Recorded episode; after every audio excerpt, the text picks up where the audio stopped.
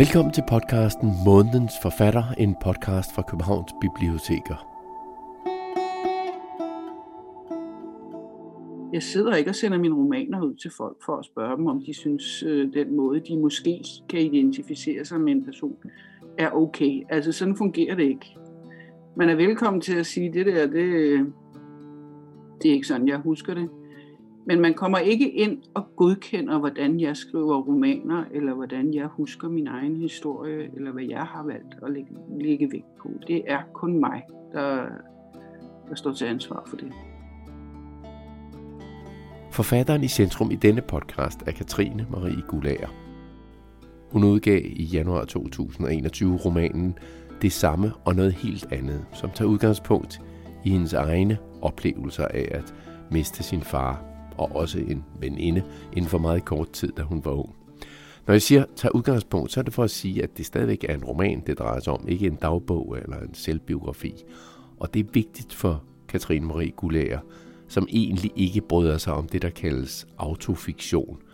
Altså hvor man blander fiktion og fakta, hvor forfatteren bruger elementer fra hendes egen virkelighed, og så fiktionaliserer dem. Som for eksempel tv-serien The Crown om det engelske kongehus. Alt dette kommer Katrine Marie Kullager ind på i denne podcast. Men vores snak startede med en kat. Katrine Marie Gullagers kat, som sad i et hus sammen med Katrine Marie Gullager på Amager, mens jeg sad i computerafstand et sted på Sjælland og interviewede hende. Velkommen til podcasten Månedens Forfatter. Mit navn er Claus Vitus.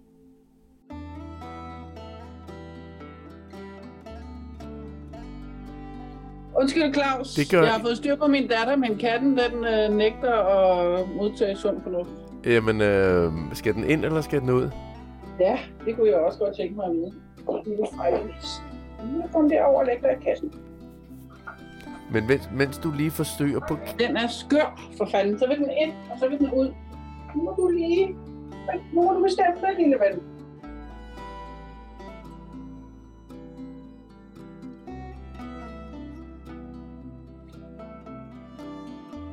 Da katten så endelig fandt en plads at ligge på, og den kat vender vi i øvrigt tilbage til, og den har også en rolle i Katrine Marie Gullagers roman. Men da den endelig fandt på plads, så bad jeg hende beskrive udsigten fra huset på Amager, hvor hun bor. Jamen, jeg sidder her og kan kigge ud i min have, hvor øh, min mand har besluttet sig for, at der skal være et depot lige herude foran mit vindue, hvor der ligger en masse træ, og øh, han er sådan en, der altid har sådan depoter af materialer rundt omkring.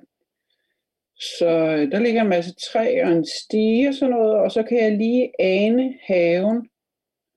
Jeg kan ikke sådan helt se ud i haven, men jeg kan se sådan en lille bitte hjørne af haven, som ligger her i al sin øh, frostklare ville. Men, men det lyder ikke som om, du, du er det store havemenneske. Nej, det er jeg heller ikke, men det er nok alligevel dejligt at kunne se ud i en have. Altså, men, øh, men jeg mener sådan set heller ikke, at man skal sidde og kigge ud i en have, når man skriver. Der synes jeg, man skal kigge ind i altså ingenting. Så man skal ikke have en god udsigt der, hvor man sidder og skriver. Så sidder man jo og kigger på den, i stedet for at lukke øjnene og kigge indad.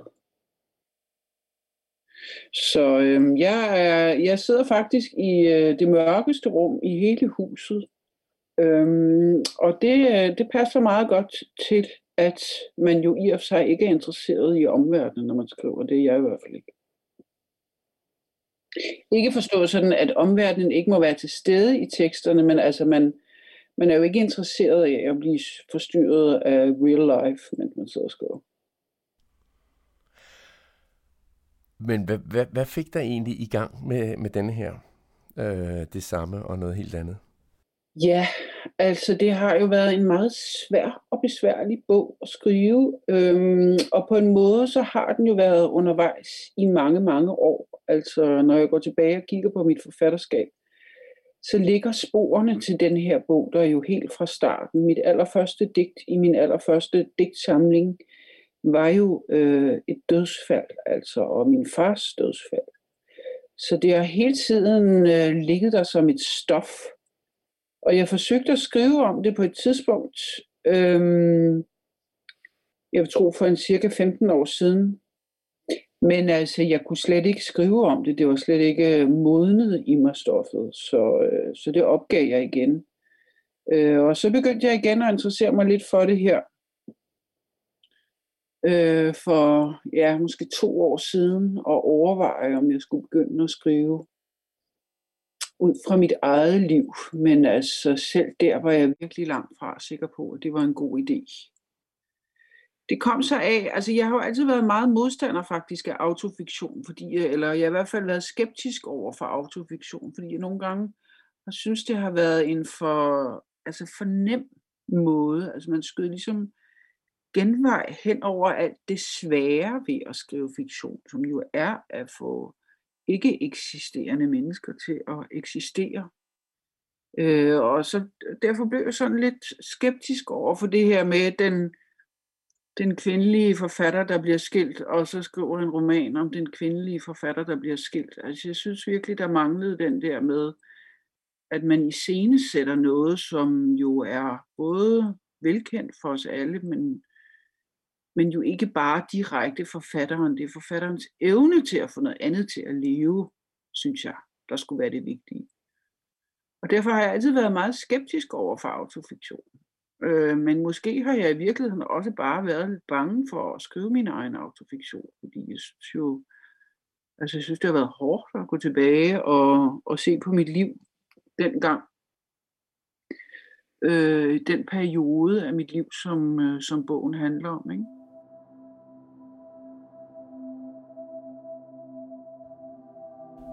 Bogen Det samme og noget helt andet begynder i 1988, hvor hovedpersonen vågner ved et telefonopkald. Hun bor i et lejet værelse hos veninden Anne, som er i Nicaragua.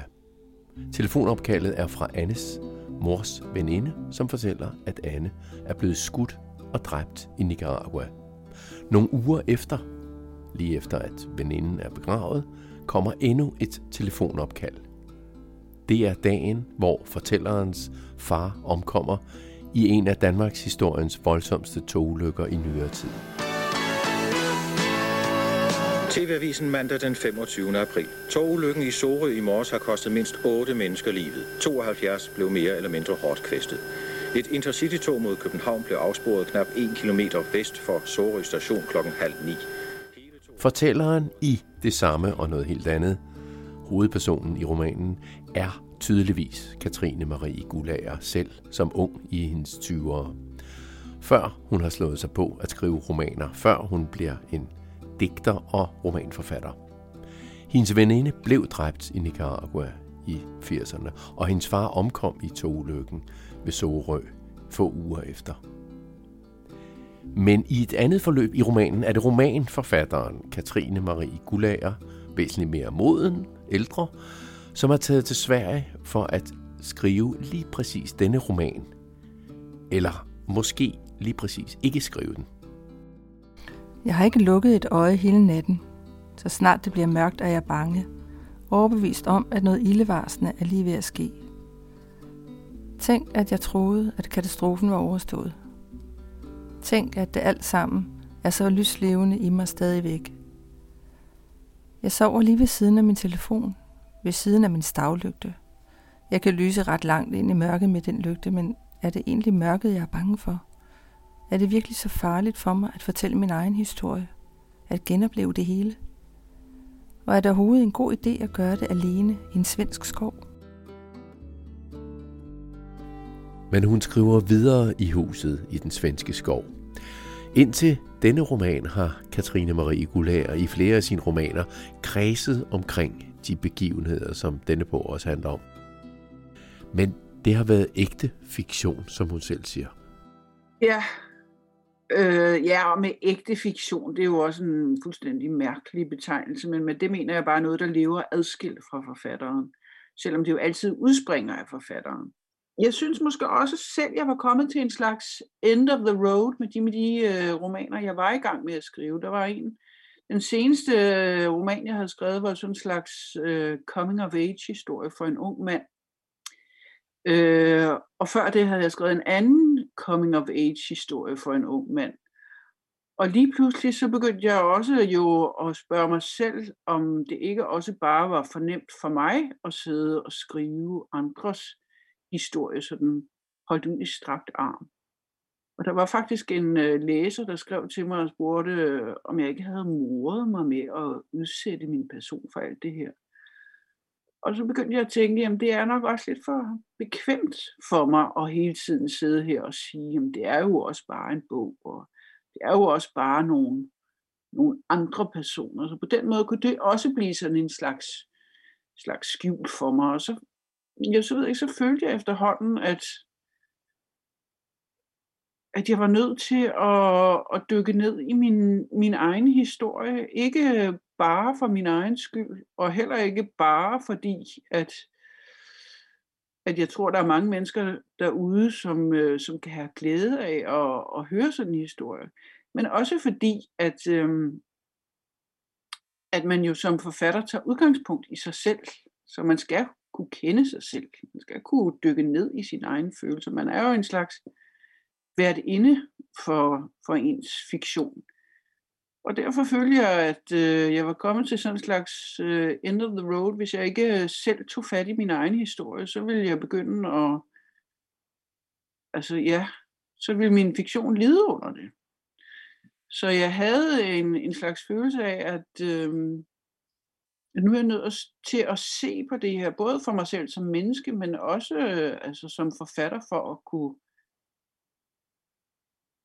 dels være det sted, hvor det er farligt at være, og det er et sted, hvor det brænder på, men også fordi, at hvis jeg bliver ved med at holde alt det her ude af mit forfatterskab, så ville jeg måske komme til at ødelægge mit forfatterskab. Og jeg overvejede faktisk også, om jeg så bare skulle holde op med at skrive, fordi jeg havde egentlig ikke specielt meget lyst til at dykke ned i min egen historie. Så det kunne jeg også have gjort, men, øh, men jeg følte ligesom, at det var de, de to muligheder, der var. Enten at, at se på min egen historie, eller altså holde op med at skrive, fordi det er jo noget mærkeligt noget, at der kommer sådan et tidspunkt, hvor, hvor hvis der er noget, man ikke siger, så lyver man.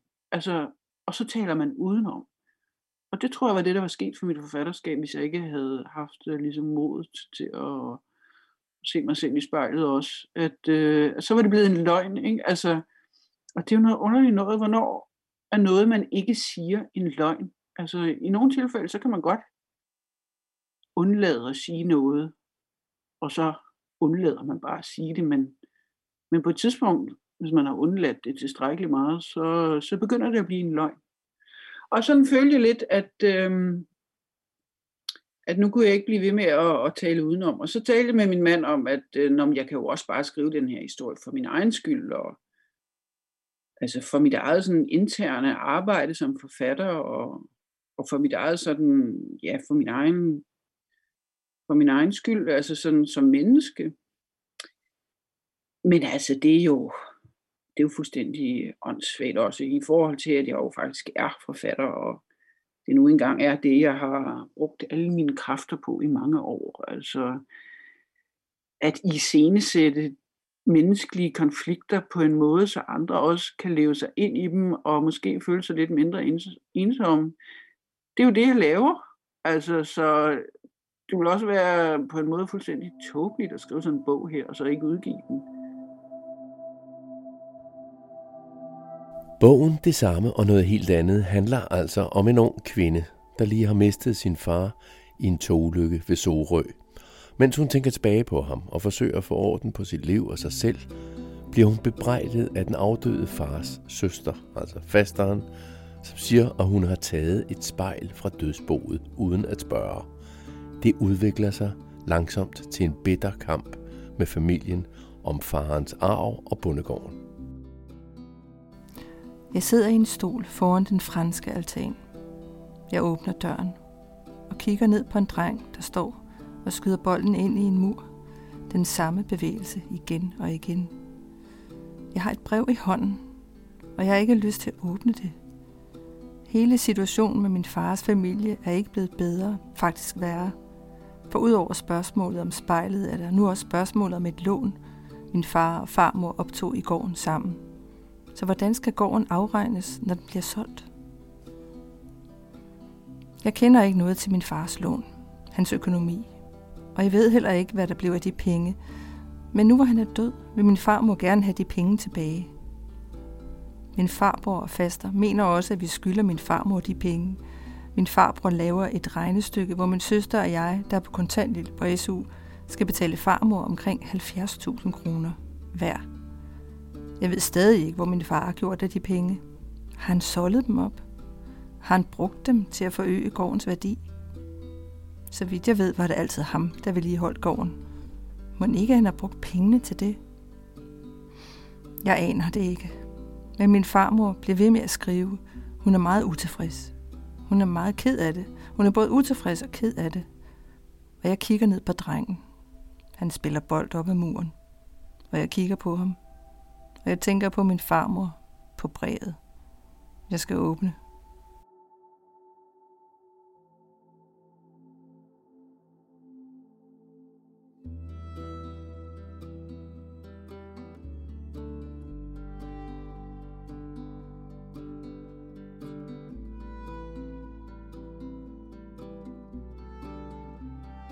Hvordan havde du det i forhold til altså, dit eget liv, din egen familie, din, øh, din faster, moster, søster og, og mor? Jamen altså, der har jeg jo hele tiden, øh, nok i mange år, haft det sådan, at jeg ikke havde lyst til at fortælle min historie, fordi at jeg jo ikke kan undlade også at fortælle lidt af deres. Altså, jeg føler jo, at det er min historie, jeg fortæller, og jeg fortæller den jo ud fra min vinkel, og jeg lægger ikke skjul på, at det er, det er min historie, sådan som jeg husker den.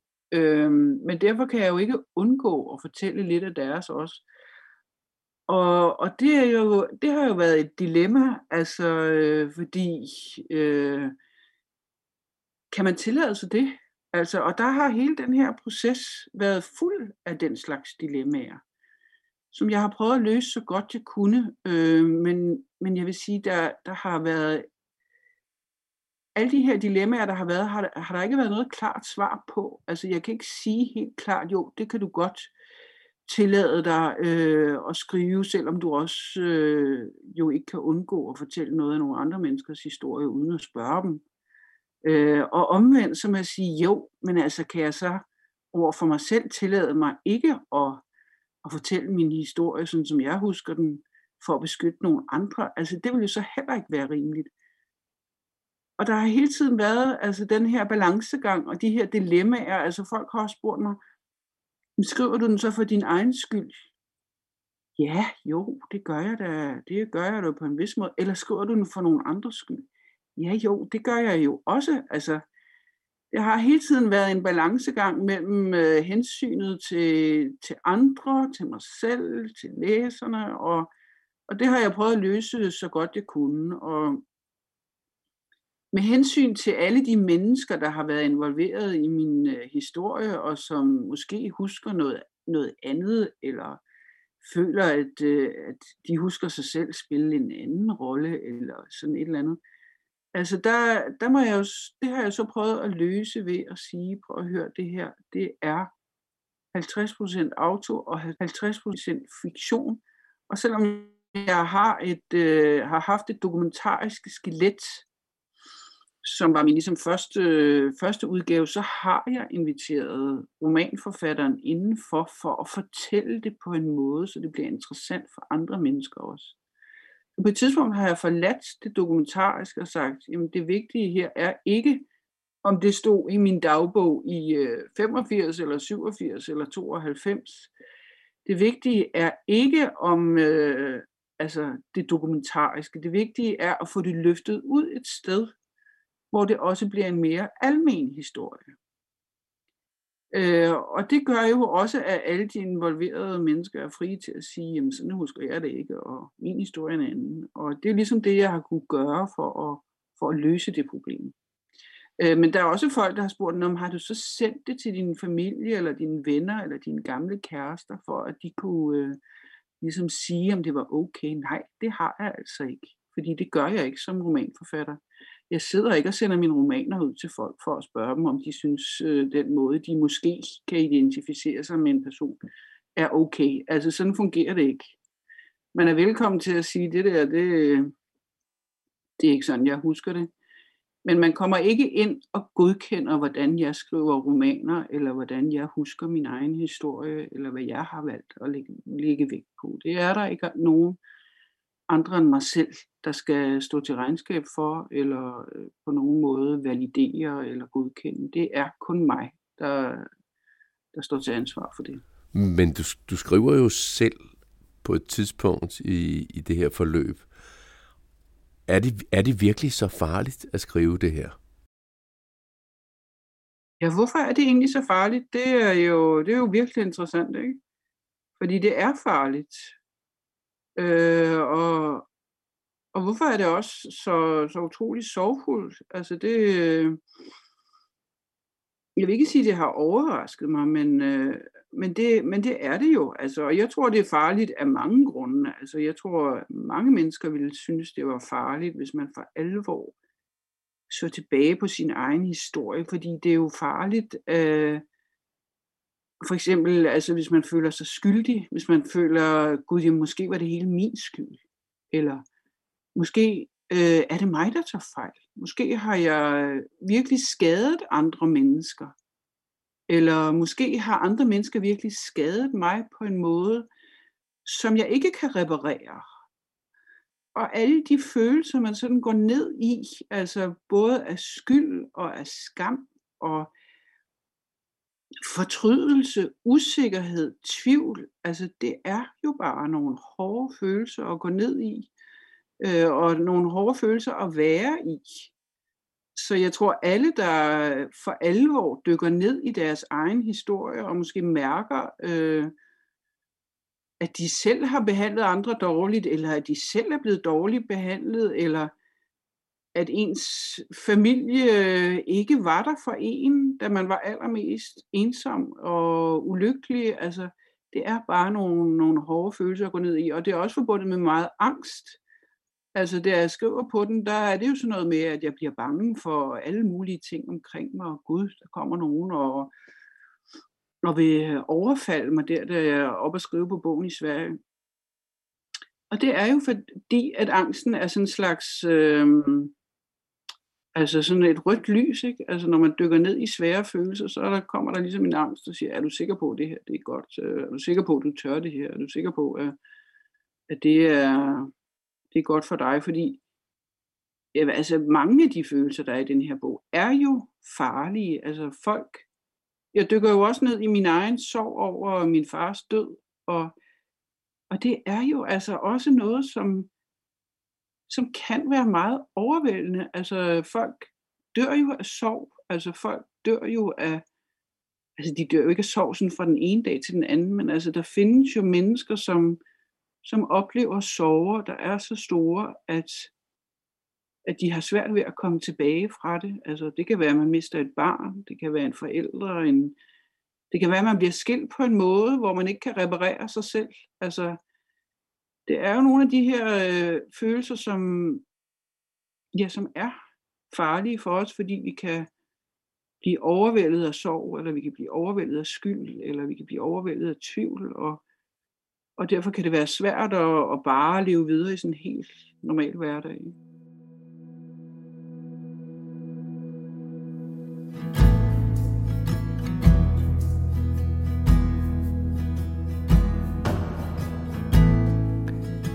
Jeg tager ned til min fars grav alene. Jeg er ved at skrive en historie om en kvinde, der finder sin far død i sengen. Og nu skal hun bruge hele natten på at slæbe ham ud i haven. Hun slæber og slæber, og hans krop er stor og tung. Det er umuligt at bære ham, flytte ham, slæbe ham. Og jeg har søgt om at blive flyttet ind på Københavns Universitet, for jeg er træt af gruppearbejde, og jeg vil også fortsætte med at læse dansk, og kun dansk og det kan jeg ikke på ruk. Jeg står ved min fars grav, kigger ud over fjorden.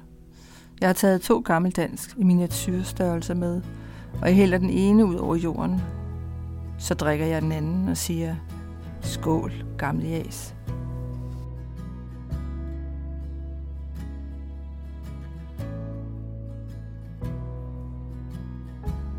Du lytter til podcasten Månedens Forfatter, en podcast fra Københavns Biblioteker. Og denne måned er det om forfatteren Katrine Marie Gulager. Det du lige hørte her var oplæsning fra hendes roman Det samme og noget helt andet, som udkom i januar 2021. Katrine Marie Gulager er født i 1966 i det nordlige København, og hun debuterede med en digtsamling i 1994. En debut, som man også følger i den nye roman. Og hun har siden midten af 90'erne skrevet både digte, romaner, noveller og børnebøger. Og i en seksbind stor køgekrønike har Gulager skrevet en slags moderne Danmarks historie med særligt fokus på det enkelte individs udfordringer med familiestrukturen. Og det er jo altså det samme spor, som hun følger i sin nye roman, som hedder Det samme og noget helt andet. Her blander hun dog i højere grad sin egen oplevelse af sin egen fortid sammen med fiktionen. Helt konkret så er der to parallelle fortællinger. Den ene skrevet med almindelig størrelse, hvad skete der dengang? Og den anden skrevet med kursiv. Og kursiv er så nutidssporet, hvor forfatteren forsøger at analysere, ja, hvad skete der dengang, og hvorfor har jeg egentlig lyst til at skrive denne historie nu? Men det synes jeg jo også må være et, en stor del af sådan et forhævne. Det er jo, altså, når man dykker tilbage øh, i fortiden på den måde, så er det jo ikke kun interessant, hvad der er sket i fortiden. Det er jo også interessant, hvad man tænker om det. Vores fortid er jo interessant i kraft af, hvad den betyder for os i dag, og i kraft af, hvordan den indvirker på, hvem vi er i dag. Så jeg synes jo faktisk, at, at, øh, at det er et meget vigtigt spor, at man også tænker over, jamen, hvad er det så ved fortiden, eller på hvilken måde er fortiden levende i mig i dag? Det er jo det, der er interessant. Selve det dokumentariske, historiske er jo, det er jo bare fortid, hvis ikke det var fordi det levede i os stadig. Så hvordan lever det i os, og hvad, hvad betyder det for os, for vores liv i dag? Det er jo det, der er det interessant. Og der er den vel 100% Katrine Marie Gulager, ikke? Det kan du ikke regne med. Altså, det, det, det, øh, der kan sagtens være rykket rundt på ting. Altså, men det er jo også det vildspor, jeg gerne vil, øh, vil undgå, at folk de går ned af. Altså, jo, jeg har et hus i Sverige, og jeg har en mand, der kunne sige sådan, og, og jeg har været på skrivehold ophold i Sverige og i Spanien, og Øh, men altså, men det er ikke meningen jo, at man skal,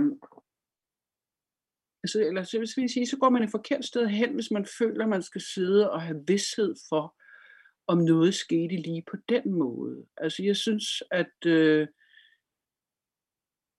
at det er jo klart, at der er mange ting, det vil ikke give mening, at jeg opfandt øh, øh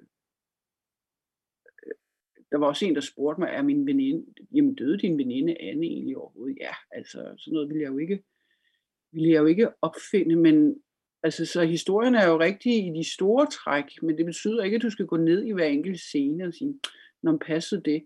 Altså man kan sammenligne det lidt med, øh, nu har jeg lige set uh, The Crown, ikke? altså der fortælles jo også historien om uh, Diana og Charles, og der, der ved vi jo, at historien passer sådan i det store træk, men vi forventer jo ikke, at hun sagde lige præcis det, eller var klædt ud lige på den måde på det tidspunkt. Altså så virkeligheden er jo en kæmpe stor bøvlet øh, miskmask af, altså ja, hvad er virkeligheden egentlig? Den er jo tusind forskellige informationer og øh, set fra tusind forskellige synsvinkler, så man gør jo, man vælger jo ud og laver noget, som og det sjove ved det er jo, at nogle gange så kan det være mere sandt på en måde end virkeligheden. Altså nogle gange, så netop når man giver slip på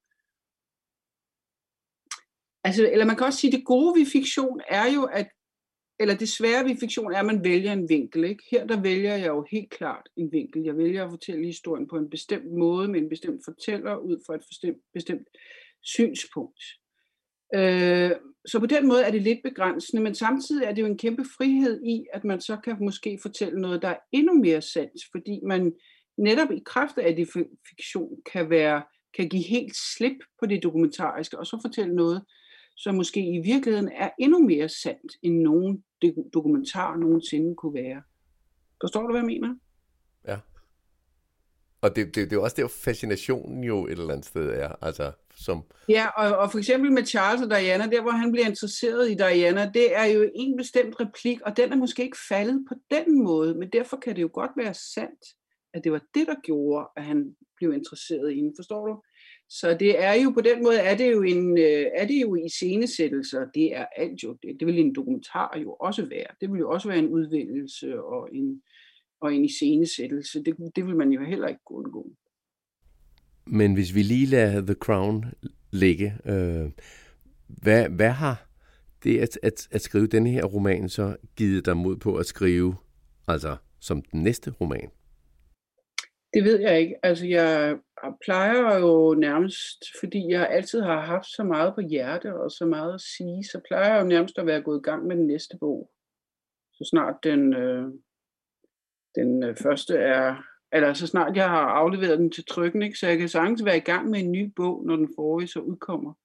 Men det har jeg ikke været den her gang, fordi, øh, ja, men måske nok også fordi øh, hele processen har grebet, dyb, grebet dybere ind i mig, og derfor har jeg simpelthen brug for at, at hvile ordentligt ud og komme ordentligt af med bogen og vente nogle måneder og se, altså, hvad jeg har lyst til. Som sagt, det har, jeg synes, det har været hårdt øh, at skrive.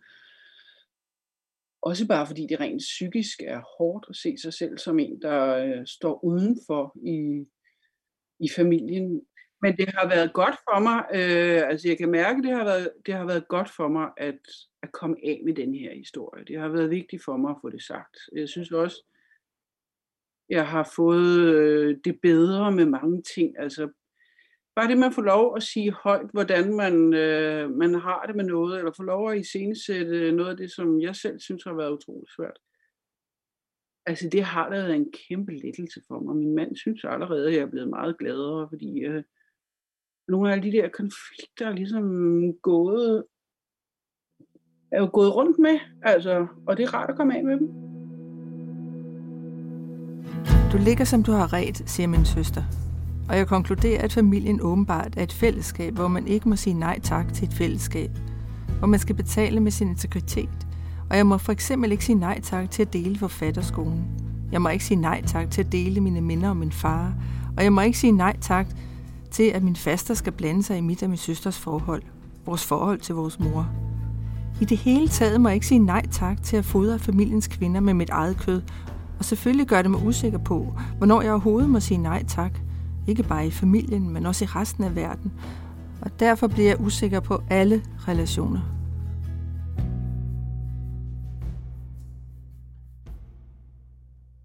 Jeg synes meget langt hen ad vejen af fællesskaber, hvor man ligesom hele tiden skal rette ind og underkaste sig og føle, at man skal klippe en hel og hugge en tog, er nogle farlige fællesskaber at befinde sig i. Og jeg ved godt, at vi alle sammen skal i de fællesskaber, vi nu er i, skal gå på kompromis og prøve at forstå hinanden bedre og give plads til hinanden og alle mulige ting. Men hvis man helt grundlæggende føler, at man klipper en hæl og hugger en to for at være i et fællesskab, så er jeg ikke sikker på, at det er noget godt fællesskab. Altså, hvilken pris betaler vi for at tilhøre gruppen, og bliver den pris nogle gange for høj? Altså, og det, det tror jeg bare er sådan et helt grundlæggende menneskeligt spørgsmål, som, som vi alle sammen kender, og som der jo ikke findes noget endeligt svar på, fordi nogle gange, så bøjer vi os jo. Altså, nu er jeg jo gift for eksempel, jeg er jo også nødt til at bøje mig for min mand engang imellem, ikke? Så, øhm, men altså, hvornår bliver det ligesom øh, et fællesskab, der er ødelæggende for os? Det tror jeg er sådan en helt menneskelig konflikt, som, som vi alle sammen har stået i, eller følt eller vi har følt, nu må jeg gå min vej. Øh, det kan godt være, at det er tageligt over for nogen, men nu kan jeg simpelthen ikke holde ud at være her mere. Altså den, den følelse tror jeg også, der er mange af os, der kender. Øh, hvor langt kan jeg gå uden at miste mig selv? Ikke? Øh, det, det tror jeg er, er, er sådan et fundamentalt menneskeligt spørgsmål, som, øh, som nogle gange ender ulykkeligt, fordi man, altså især hvis det, hvis det er familie, så så vil man jo gå meget langt fra sine forældre, og man vil gå meget langt fra sin, for sine søskende og for at være en del af familien. Og nogle gange så sker der jo så bare det, at man øh, i stedet for at, at bryde ud, så begynder man at bryde sig selv ned. Så begynder man at sige, nå ja, men det er også bare mig, og jamen, jeg er også bare så følsom. Og selvom det er så mærkeligt ved det der, så var det ikke det, hun mente. Og, og, på, og vi begynder sådan at bortforklare, og det er man jo også nødt til at gøre langt hen ad vejen i mange fællesskaber. Man tænker, at ja, men de har jo ikke øh, onde hensigter og sådan noget. Men der kommer et tidspunkt, hvor at øh, man begynder at bryde for meget ned på sin egen sandhed. Øh, og måske holde op med at stole på det, man oplever, og sige, at ja, men altså igen, jamen, det er bare mig, og, og så videre. Ikke? Og det, øh, det tror jeg også altså, øh, er et dilemma, mange kender, at man jo på en måde er nødt til at, at æde mange ting, altså hvis man vil være i alle mulige forskellige relationer, også på arbejdspladsen. Men samtidig så kommer der altså også en grænse for, hvor meget du kan vende ind af, øh, uden at du begynder øh, at bryde dig selv ned. Og det er, også, det er jo også det, den her bog handler om. Fordi det, der er det, kan man sige, der er det lidt nemmere med en arbejdsplads øh, måske, eller et, et bofællesskab, som man kan forlade, eller man kan trække sig tilbage. Men, men i en familie kan det jo være sværere, fordi familien også betyder så meget for os. Øh, og det tror jeg også er en af de, øh, de grunde, der gør til, at jeg får så øh, vanvittigt mange øh, henvendelser. Det er fordi, der er også mange, der kender dilemmaet der. Og det er ikke nødvendigvis, fordi der findes noget godt svar. Altså, på, hvor langt man skal gå. Altså, det er jo også vidt forskellige ting, der, der generer os, og vidt forskellige tingene bliver stødt over, og vores grænser er meget forskellige. Øh, men det er jo bare sådan et spørgsmål, vi alle sammen må have inde i os. Hvor langt kan jeg gå her, uden at øh, jeg begynder at nedbryde mig selv? Jeg tror også, det, det er det, bogen handler om. Som man nok fornemmer her i Katrine Marie Gulager svar, så er der ikke nogen universel løsning for enden af hendes roman det samme og noget helt andet. Men man kan sige, der er en lille forløsning i den aller sidste sætning i romanen. Og jeg ved godt, at det kan lyde som om, jeg hermed er ved at ødelægge oplevelsen af at læse romanen, ved at fortælle, hvad den ender med. Men det ødelægger altså ikke noget ved oplevelsen, kan jeg sige. Sidste sætning i romanen er, før jeg ved af det, er jeg stoppet op ved en dyrehandel på Nordre Fasanvej. Jeg vil have en kat. Og det er altså sidste sætning. Og den opmærksomme lytter vil nok huske, at denne podcast rent faktisk også startede med historien om Katrines kat, som forstyrrede interviewet. Så jeg sluttede denne snak med Katrine Marie Gulager med at spørge om, hvad den der kat symboliserer. Øhm, ja. Hvad, hvad betyder en kat? Hvad symboliserer en kat? det er sådan en slags afslutning af, at øh, og katten, du kan jo følge katten hele vejen igennem historien, hvad den betyder på forskellige steder. På et tidspunkt er der en kat, der hopper op i hendes vindue, og på et tidspunkt er der en kat, der spiser en fugl. Og så er katten jo også bare det ultimative forfatterdyr. Ikke? Men altså, det er vel også et symbol på, på øh, ømhed og ja, at tage sig af det her lille pelsede dyr. Der er nogen, der synes, den slutter lidt bræt, men jeg synes, det er lidt sjovt, at den slutter lidt øh, konkret, faktisk.